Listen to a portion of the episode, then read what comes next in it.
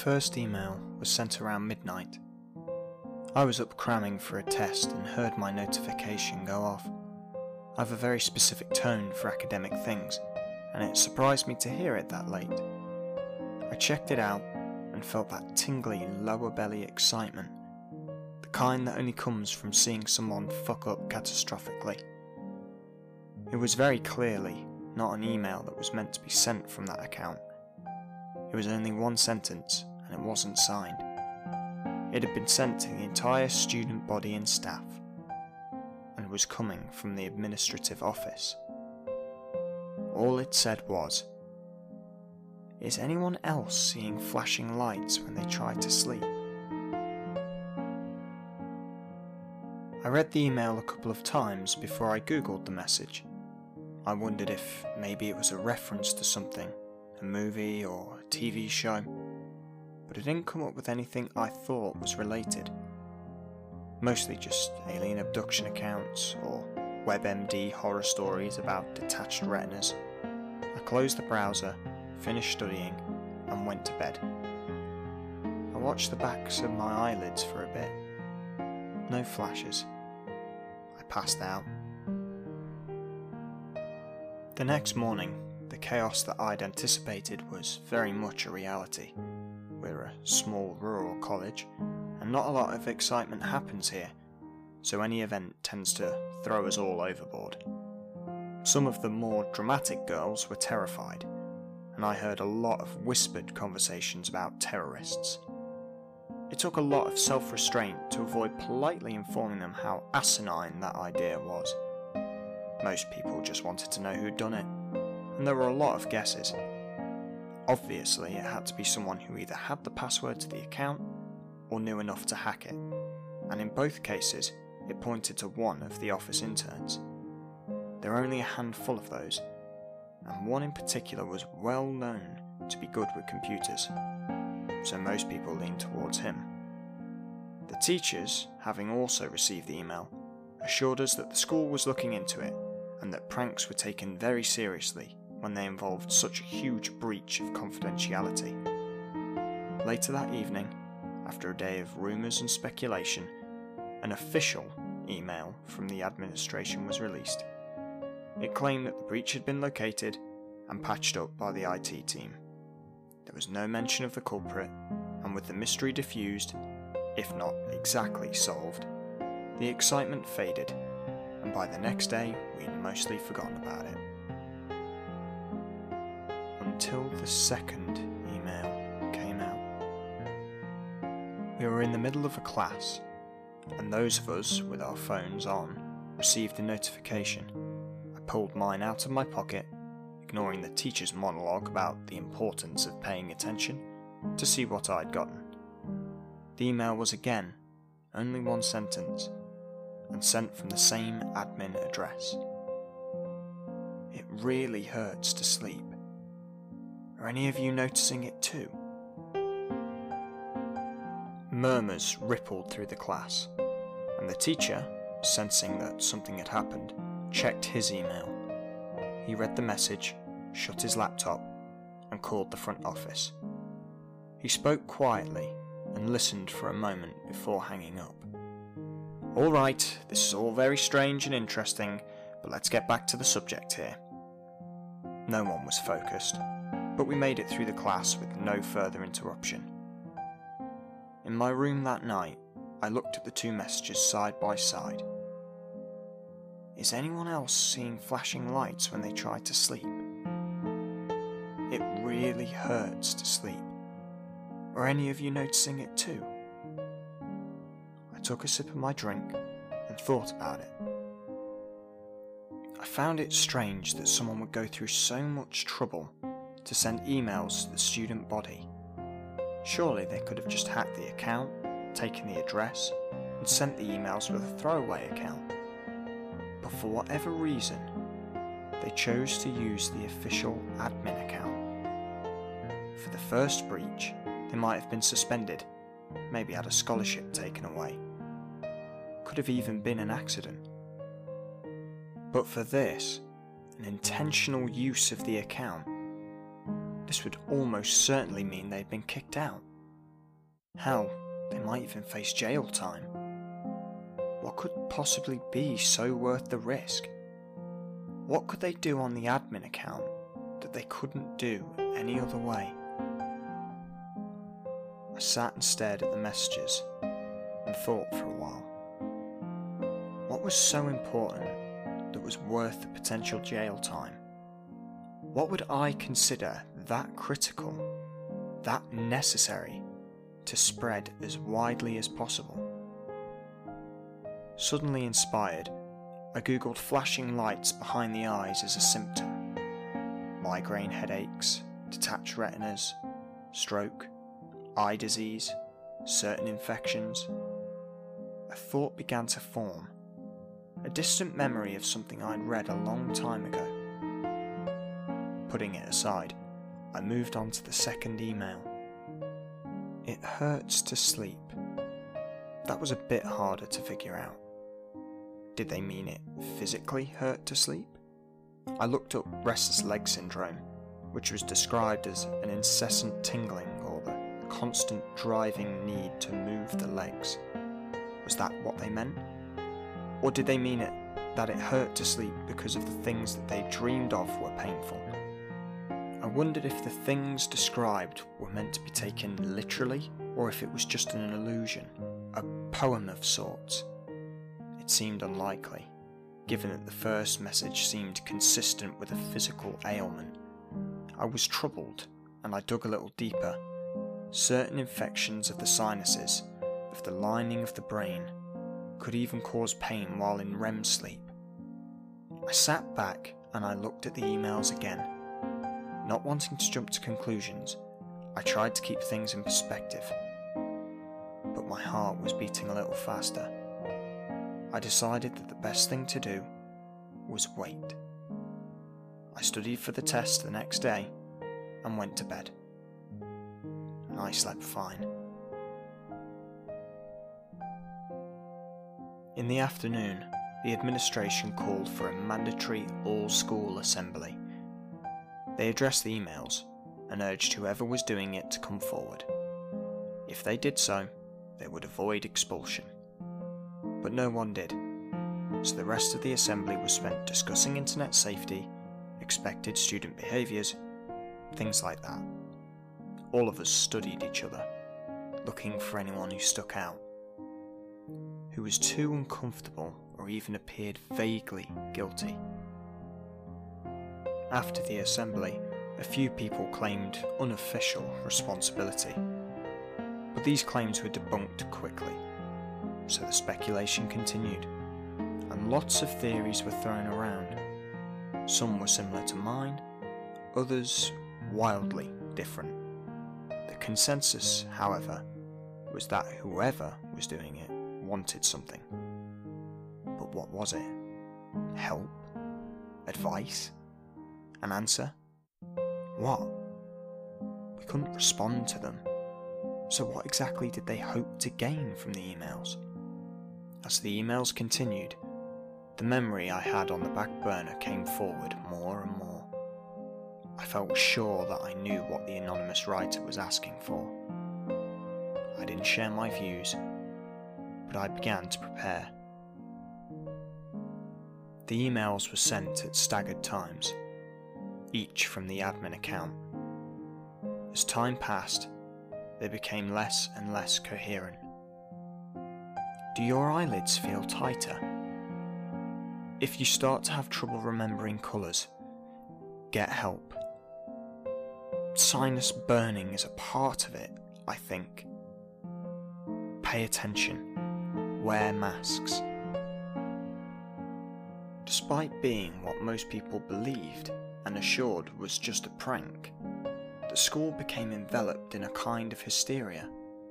The culprit was using proxies and other means to avoid detection. Although the admin email was supposedly protected, they gained access easily. Many students began to suspect that they were attempting to report a cover up of some sort.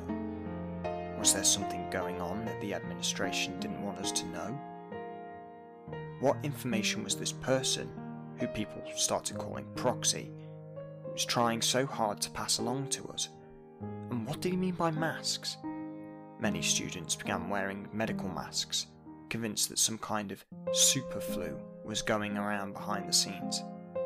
The campus hospital released their current number of patients, assured the student body that nothing was wrong, but the emails kept coming, and the hysteria grew. I stayed to the side and watched. The masks were the best thing Proxy could have offered us. Can you still sleep? God, the lights are so damn bright. Cover all the lights, no matter how small. People bought blackout curtains, took sleeping pills, avoided anyone who appeared to be tired. Somehow, the disease morphed into a kind of fatal, infectious insomnia, and people started sleeping through classes. Desperate to sleep more than enough to avoid the illness, they stocked up on pills, alcohol, and pot, anything to make them tired. The administration attempted damage control, but the emails kept coming. I continued to do my research, solidifying my theory. In place of my finals, I spent hours combing the internet, looking for symptoms, matching them, piecing them together into a final, awful picture. I made a trip into town to see a doctor I knew well, and I convinced him to write me a script for a medication. Meanwhile, the emails continued in a steady stream. I can't close my eyes. Can you close your eyes? NyQuil hurts so much. It hurts so much. Don't take it. What's the sky again? I can't remember.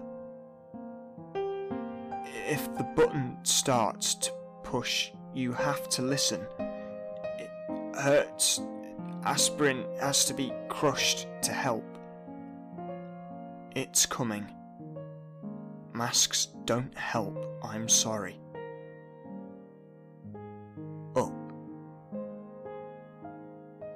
Then the email stopped. The campus held its breath, waiting.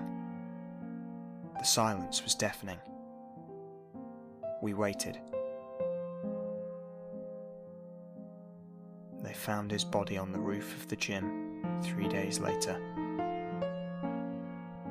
We saw the ambulance and fire trucks pull up, and a huge crowd of us came to watch. No one told us that someone had died, but we knew. And we also knew that it was him, the student we called Proxy. No one spoke while his body was lowered off the roof in a bag. As it was rolled into the ambulance bay, someone behind me quietly pointed out the strange shape of the bag. The details came soon after. Proxy's real name was Oliver. He was a quiet sophomore who almost nobody knew.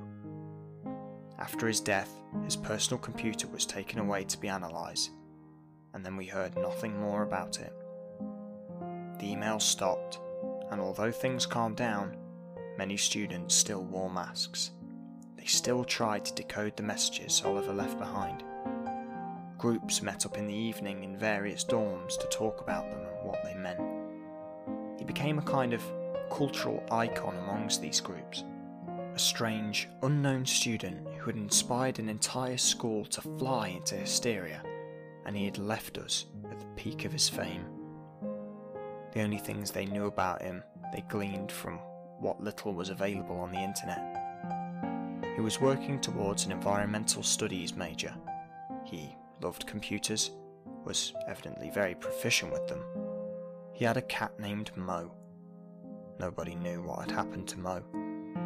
His life was picked apart and studied and turned over for any clues as to what had happened to him. I sat in on these groups and listened, never trying to steer anyone in the right direction. They'd know soon enough. Around two weeks after Oliver's death, people started getting sick. It started slowly at first. The emails were largely forgotten by this time. save for a few select die-hard fans that clung to them. Here and there, students would get sick, drop out, and go home to recover. It was close to the end of the year and we were all cramming for our finals, so we hardly noticed that they didn't come back. Most people met up in the library in large groups to help each other study. I kept to myself, in the silence of my room, and I listened to my neighbours. In class, I sat in the back and became a ghost, picking up on any conversation that I could hear. People started to complain of headaches, stiff necks, strange floating specks in their vision, like little sparks. The campus hospital started seeing an influx of these ailments and issued a mandatory vaccination for meningitis. We all received it, but the ailment continued to spread. The headaches, I heard, were severe. Even in sleep, they could be felt, pounding in the front of their head and behind the sinus cavities. People complained of eyes that bugged out. Their eyelids barely covered them anymore, and it was hard to see. There were frequent nosebleeds in class. It was now common for students to carry boxes of tissues to staunch them. The administration addressed this new influx of illnesses, advising students with symptoms to rest and avoid going to class.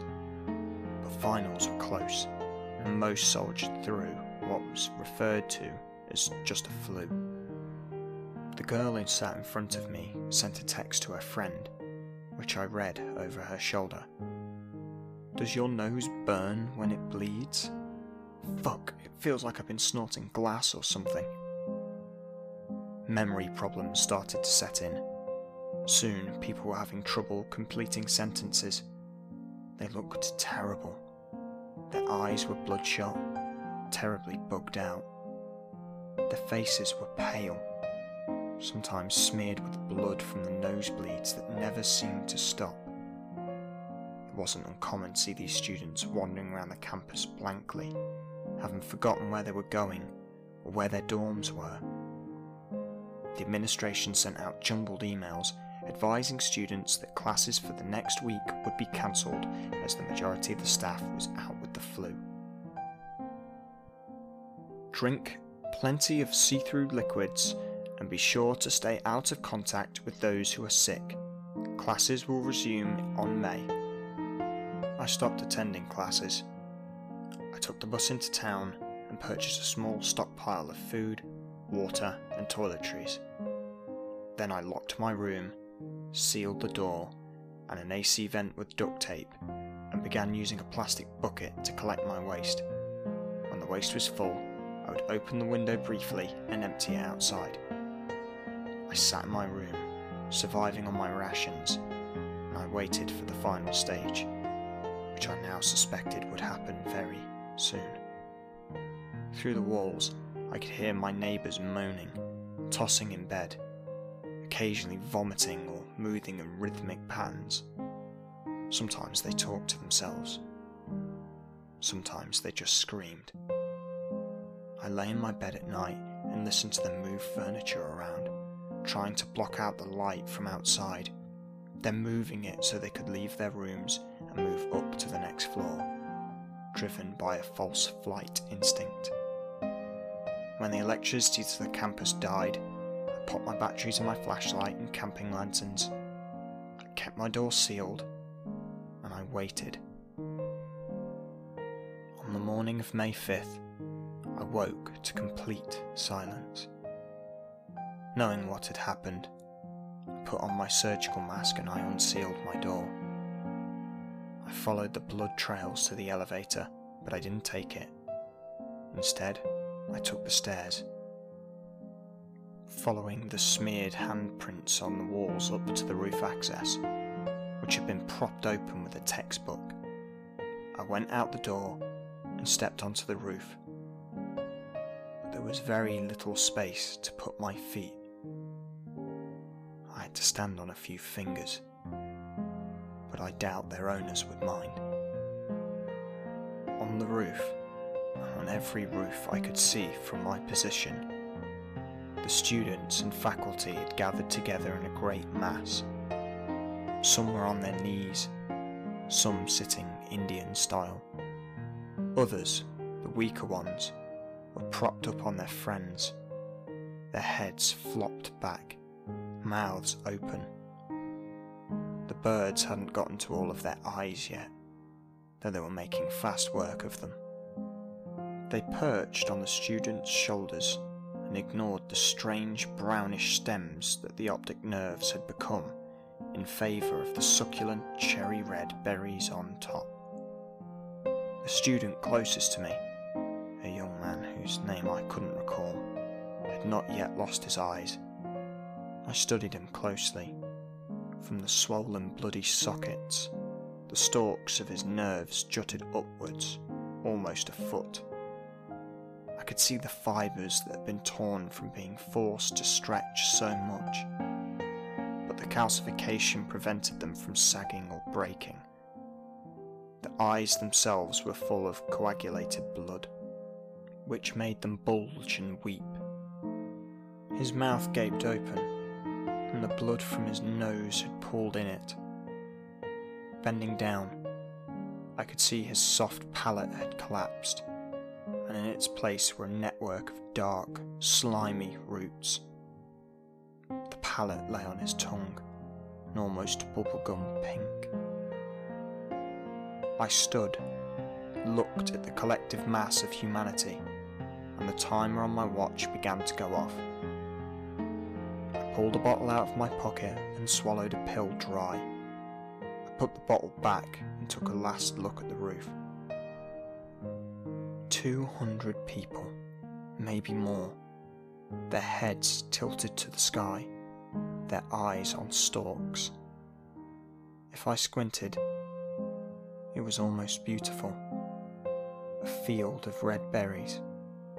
A crow settled nearby, called, and plucked one of the berries from the stalk.